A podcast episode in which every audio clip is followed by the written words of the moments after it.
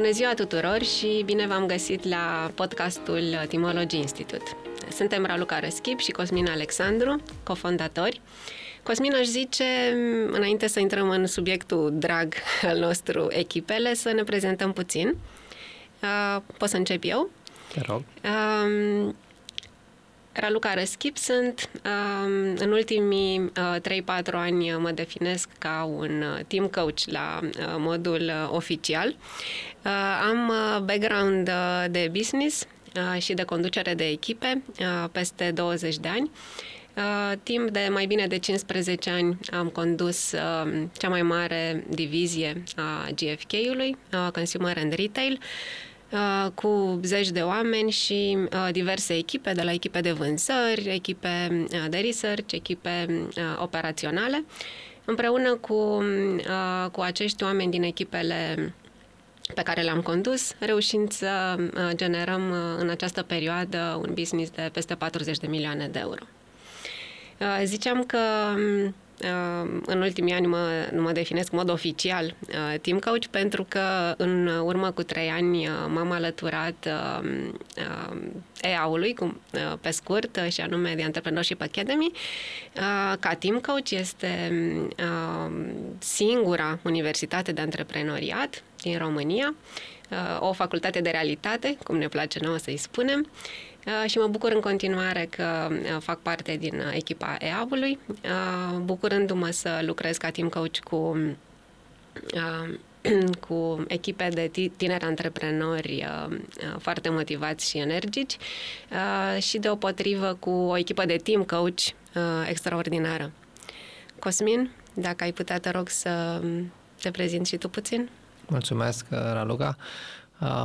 Eu am început în anii nouăzeci, la început, ca antreprenor. Am fondat, am cofondat împreună cu niște prieteni G F K România, atunci nu se numea G F K România, ulterior, după ce am vândut-o, s-a numit G F K România, cel mai mare institut de cercetare de piață din România.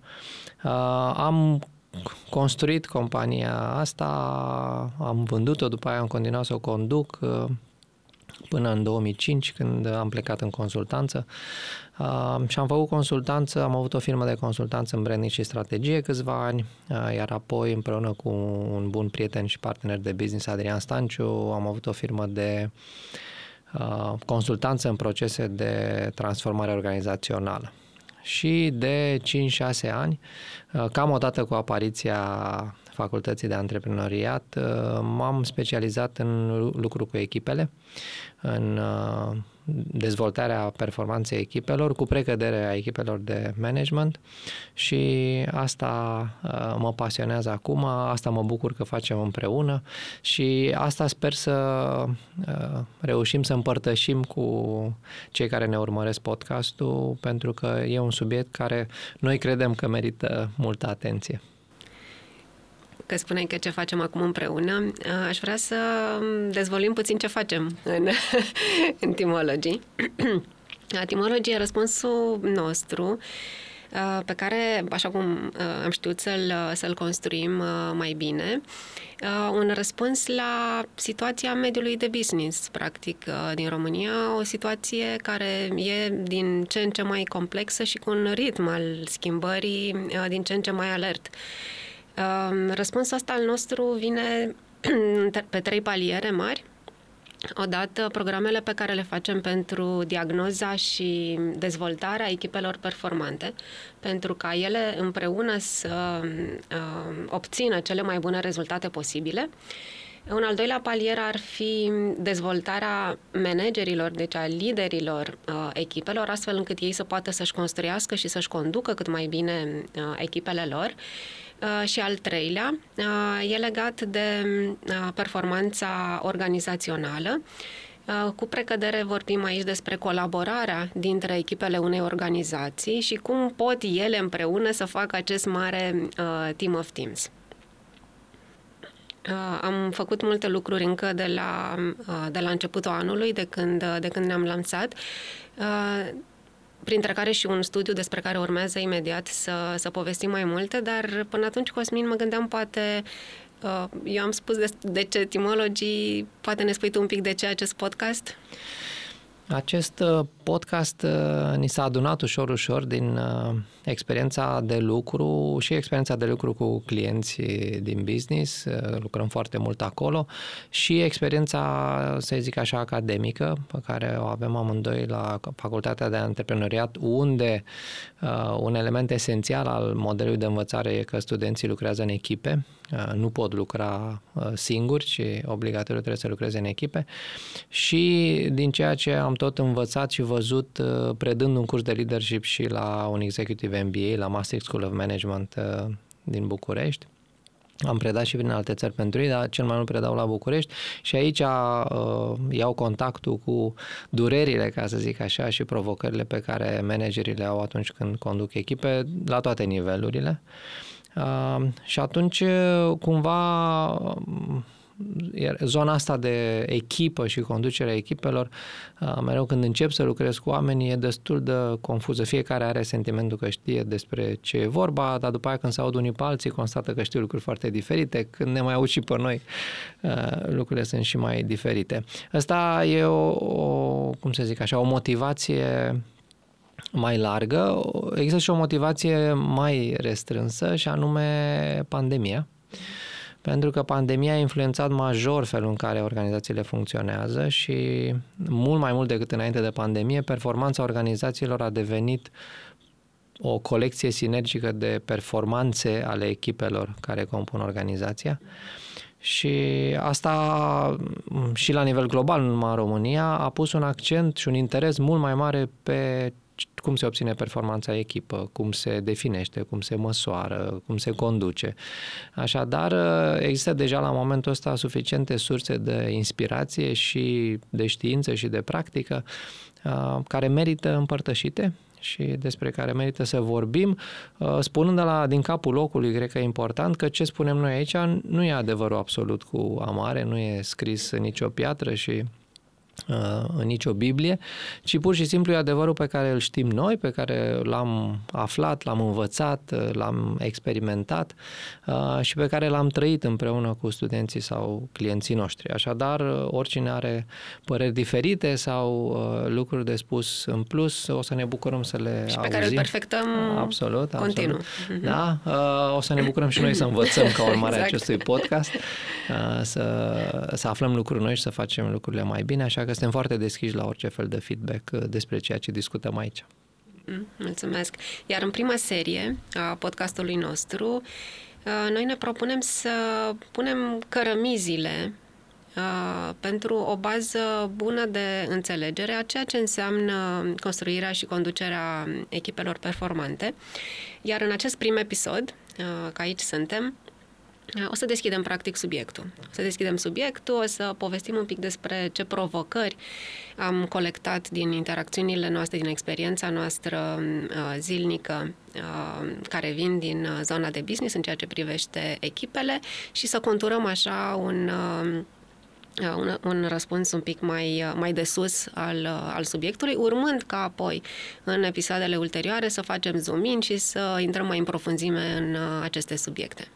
Da, cred că e important, sunt mai multe, cum zici, sunt mai multe provocări pe care subiectul ăsta al echipelor și mai ales a, a, subiectul performanței în echipele ridică la momentul ăsta.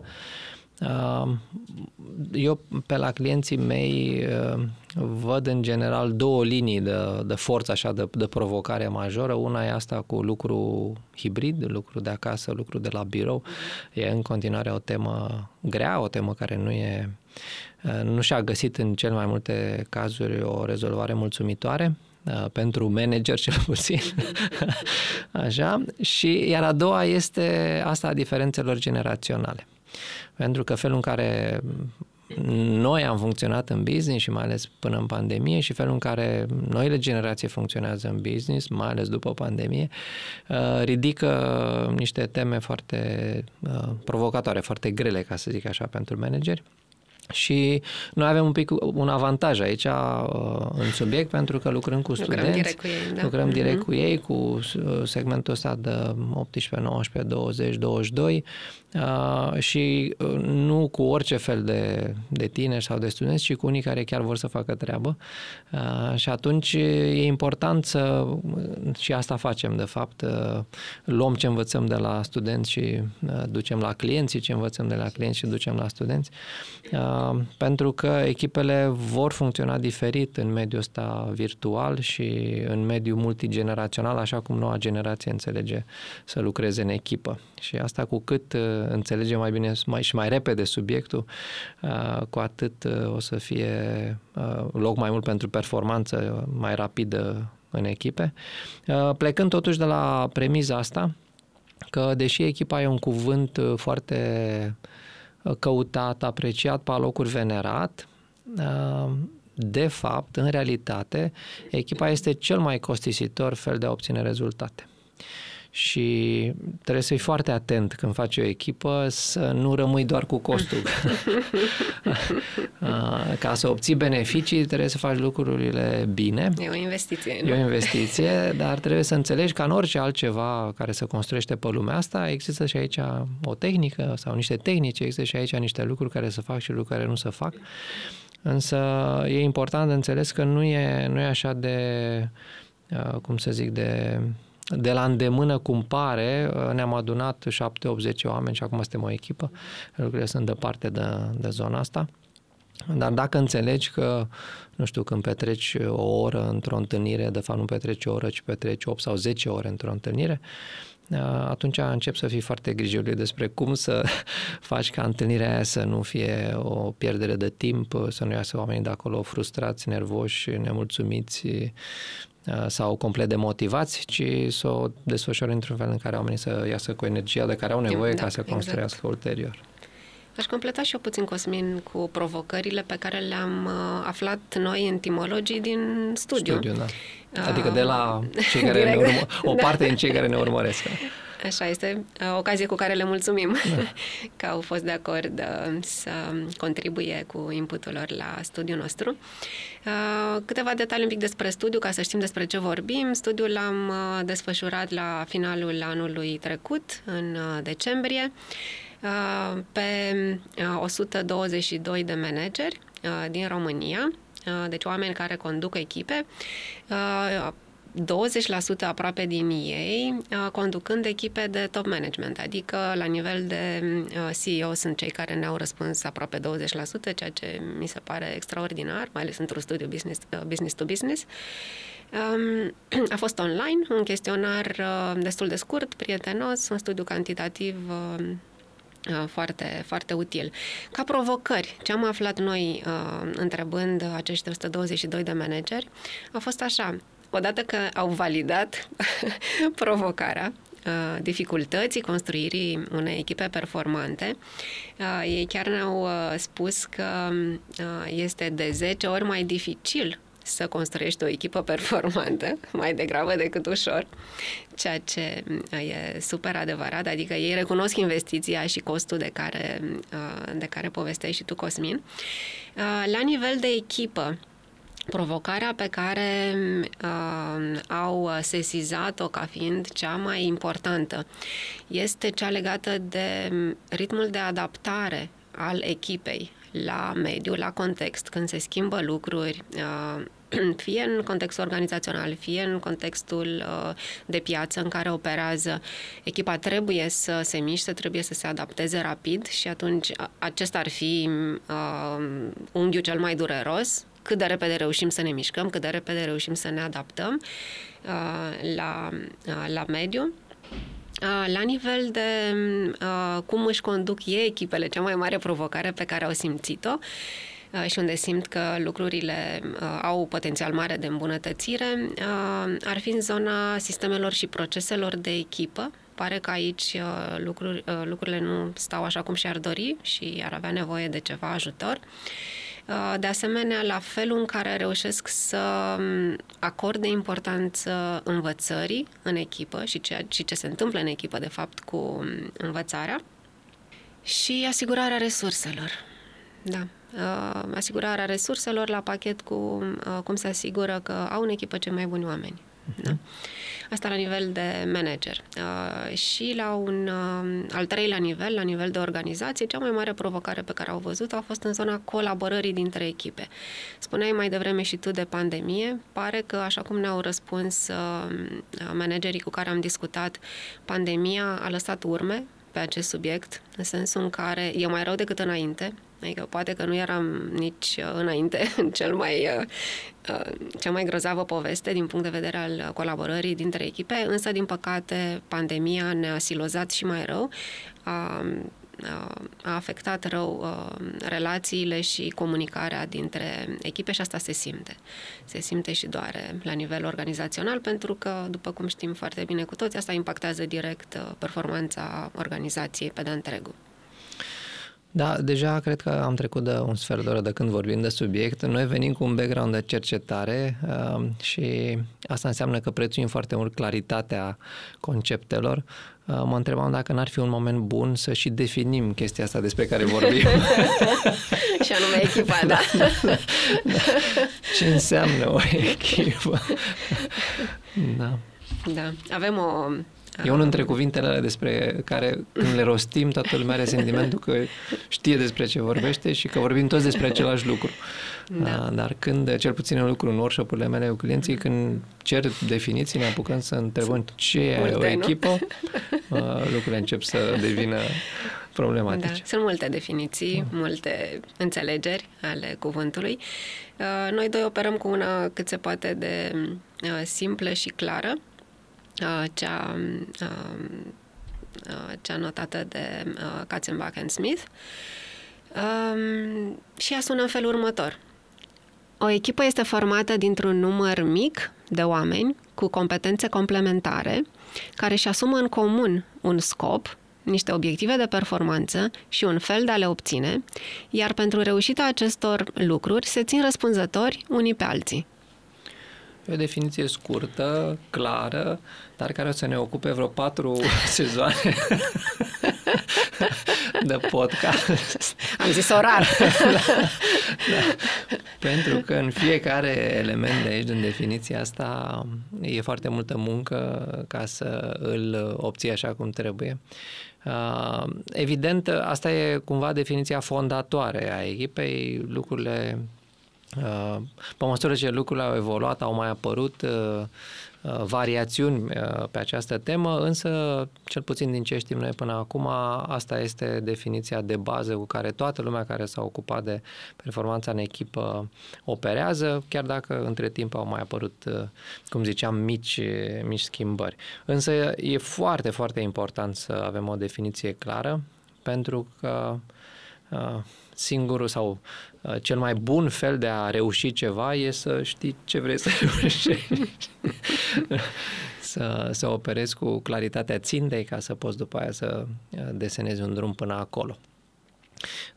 Acum, când vorbim de echipe, normal că vorbim de echipe la diferite niveluri și, și asta poate e important de spus, apropo de cum o să continue podcastul ăsta în toate sezoanele lui.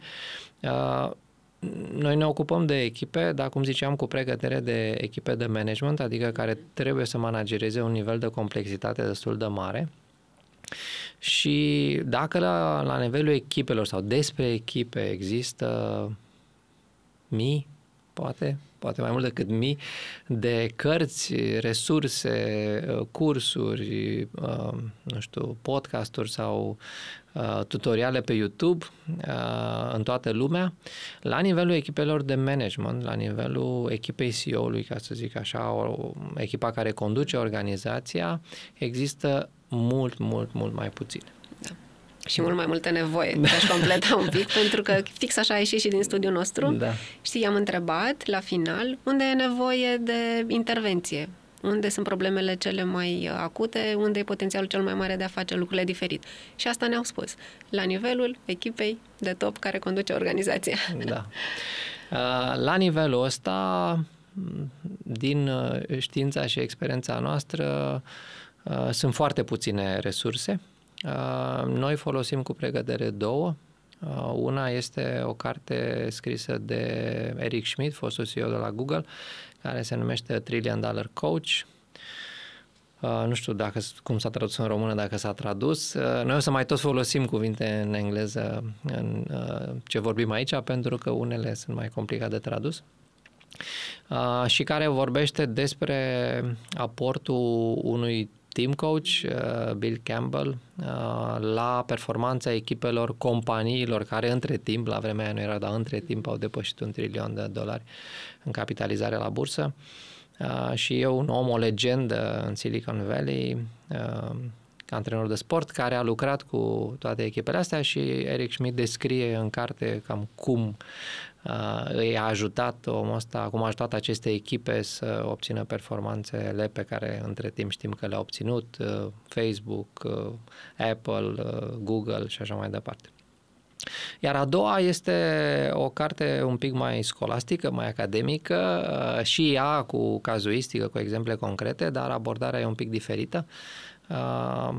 Se numește Senior Leadership Team, How to Make Them Great, și este scrisă de un fost profesor, a murit între timp, la Harvard, Richard Hackman, unul dintre somitățile cercetării și practicii în performanța echipelor uh, pe lume, uh, și Ruth Wageman, care uh, conduce la momentul ăsta o compania Six Team Conditions, care uh, cumva comercializează metodologia pe care o folosim și noi de diagnoză și dezvoltarea echipelor, creată la Harvard în urmă cu niște ani. Uh, asta e o carte care descrie cum să pot întâmpla lucrurile bine la nivelul echipelor de top, și nu e deloc un lucru simplu, pentru că cea mai mare dificultate pe care uh, o ridică uh, și cercetarea, dar și practica performanței echipelor de management este să separi între factorii care țin de echipă, care sunt în interiorul echipei și care contribuie la performanță, și factorii care nu țin de echipă, care sunt în afara echipei și a organizației și care contribuie la performanță. Uh, nu știu, inflație, pandemie... Da. Totdeauna izolarea factorilor zboi, a fost problematică. Uh, acum, în succesul unei echipe, nu e ușor de zis cât e în interior și cât e în exterior. Și oamenii ăștia au cercetat lucrul ăsta mulți ani în vari feluri, au validat cercetarea pe câteva sute de echipe, între timp e aplicată metodologia pe mii de echipe în toată lumea, prin care au reușit să izoleze șase factori care contribuie, validat în cercetare, contribuie cu până la optzeci la sută la performanța unei echipe. Așadar, dacă operezi cu factorii ăștia, dacă te apuci să-i conduci structurat și clar, șanse sunt, șanse foarte mari sunt ca pe partea altă să crească performanța echipei. Ei nu vorbesc neapărat de performanța echipei, vorbesc foarte mult de team effectiveness, ăsta e termenul pe care îl folosesc, despre eficacitatea, eficacitatea echipei, adică capacitatea echipei de a obține sau depăși rezultatele pe care și le propune. Când se referă la performanță, se referă mai mult la task performance, adică să-ți reușești livrabilul într-un proiect sau într-o, într-o sarcină pe care ai. În termen de echipă se vorbește de team effectiveness. Poate uh, să intrăm un pic da, în model, că e să, da? Da. Uh-huh. Vorbește un pic de uh-huh. modelul ăsta care uh, cumva, noi nu o să-l preluăm mot-a-mot, dar o să guverneze uh-huh. așa high uh-huh. level și abordarea noastră în restul episodelor okay. podcastului. O, o să iau un pic de la coadă, da. De la rezultatele pe care și le dorește o echipă performantă. Suntem din business, acolo, acolo ne uităm și cu toții uh, dorim rezultate uh, din ce în ce mai bune. Uh, rezultatele astea uh, unei echipe performante sunt uh, de trei feluri. Uh, de fapt, cele care uh, contează în definiția unei echipe performante.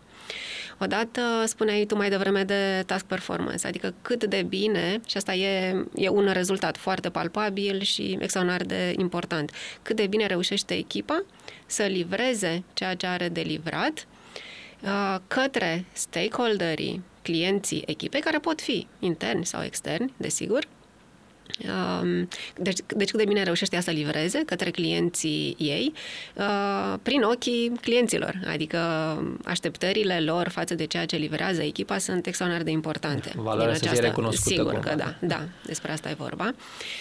Și, și acesta ar fi unul din cele trei rezultate.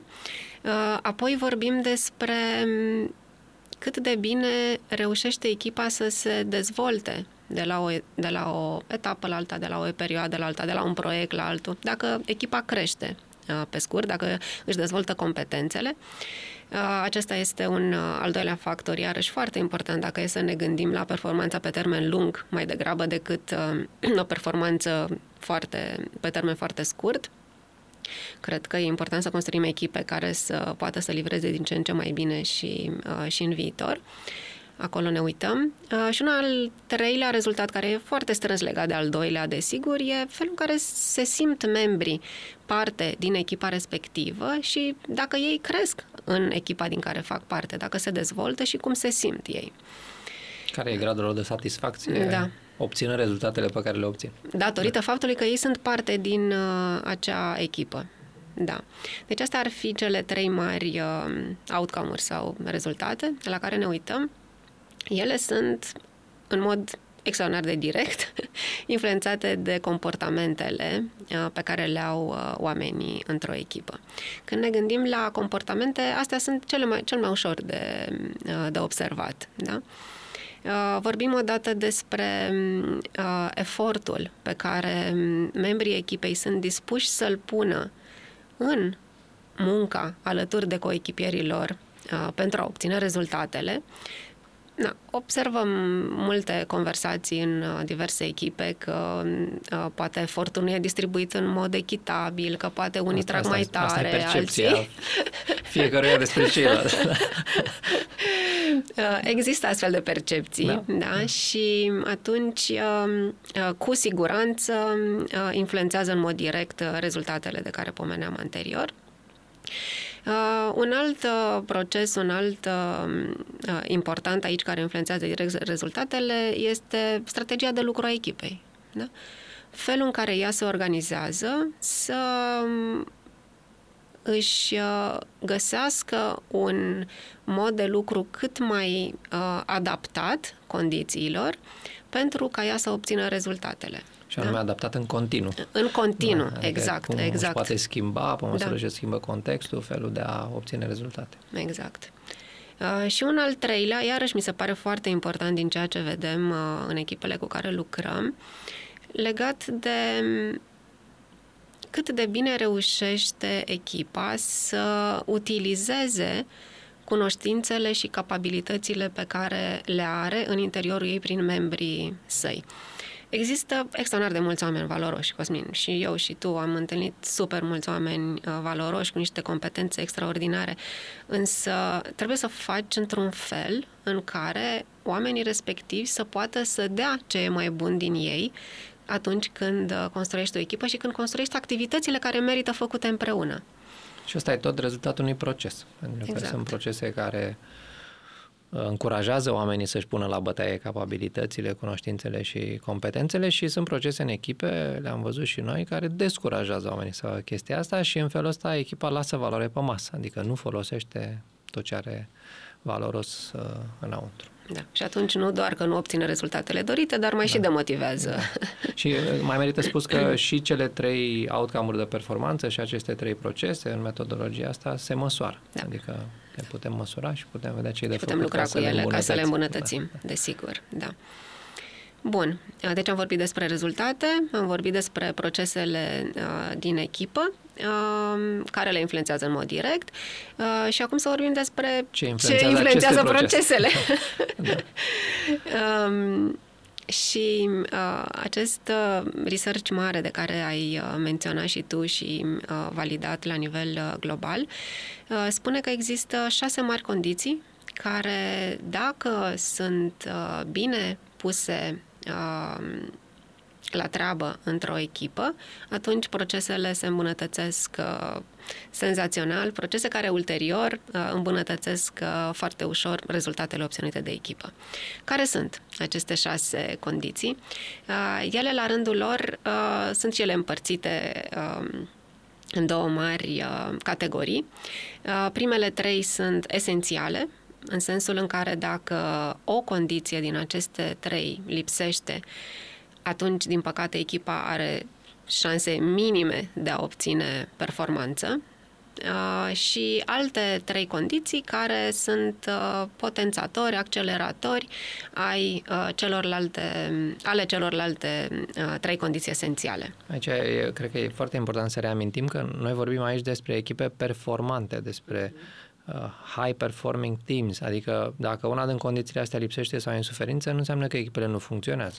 Ele funcționează nu, și performanța. E plin de echipe mm-hmm. mediocre pe lume, mm-hmm. și anume cele mai multe, Ce, cele sunt, mai multe da. sunt așa. Deci nu e neapărat că asta face lucru da. imposibil, da. ci face performanța foarte puțin posibil. Exact. Bun, care sunt cele trei condiții esențiale de care spuneam? Uh, prima uh, condiție se numește, o să dau denumirea în engleză ca să fim cât mai uh, acurați aici, uh, se numește Real Team și anume dacă echipa e o echipă de adevăratelea, în adevăratul, dacă, sens, în al adevăratul da, sens al cuvântului, dacă membrii echipei... Cum zic ei, dacă e așa sau e doar o in echipă, name only. Da, da, echipă da, doar cu numele. Doar cu numele, da. da. Există, Cosmin, da, destul da. de des situația asta, nu, în care oamenii se consideră parte dintr-o echipă doar pentru că jobul lor seamănă la, titura, la titulatură cu sau altor colegi sau pentru persoane, că da, da. raportează aceluiași manager și atunci asta ne face o echipă. Nu, nu e cazul. Aceasta este o primă condiție. Nu o să intru acum în detalii pentru că avem episoade separate Dedicate. în care facem da. Da, zoom in aici. O a doua condiție esențială și care e strâns legată de prima, există o cronologie a lucrurilor în cum construiești echipele, e legată de scop și denumirea este compelling purpose, adică cât de convingător este scopul echipei și nu scopurile individuale ale membrilor unei echipe. Și o să intrăm iarăși în detalii, avem un, un episod întreg despre scop. despre scop, da? Și a treia condiție esențială se numește right people, adică, pe scurt, pentru scopul comun pe care ni l-am propus, care sunt oamenii și necesari și care sunt competențele de care avem nevoie în echipă ca să ne atingem scopul. Da? Acestea ar fi uh, cele trei uh, esențiale. Dorești tu să le dezvolți pe cele trei... Uh... Catalizatori. Catalizatoare. da.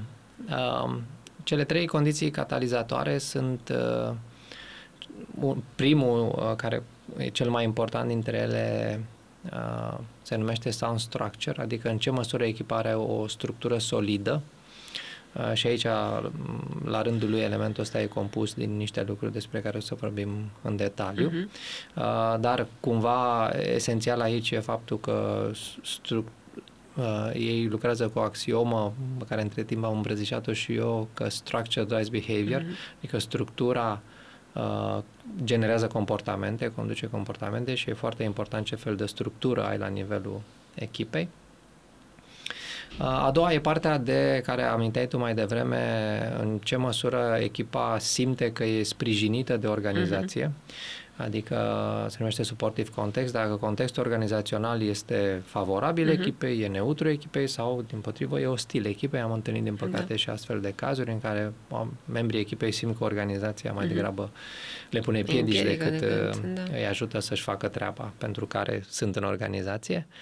Și ultimul, dar nu cel din urmă, este ceea ce se numește team coaching, adică în ce măsură există resurse în interiorul echipei pentru a urmări și dezvolta procesele echipei, nu doar conținutul, ceea ce echipa face, și resursele astea pot fi interne, fie liderul echipei face asta, fie un membru al echipei face asta, sau pot fi externe, consultanți ca noi sau uh, altcineva, însă cineva care să fie sigur că se uită și după uh, ce se întâmplă între membrii echipei, în felul în care ei fac lucrurile împreună, nu doar în conținutul task-urilor sau în conținutul livrabilelor.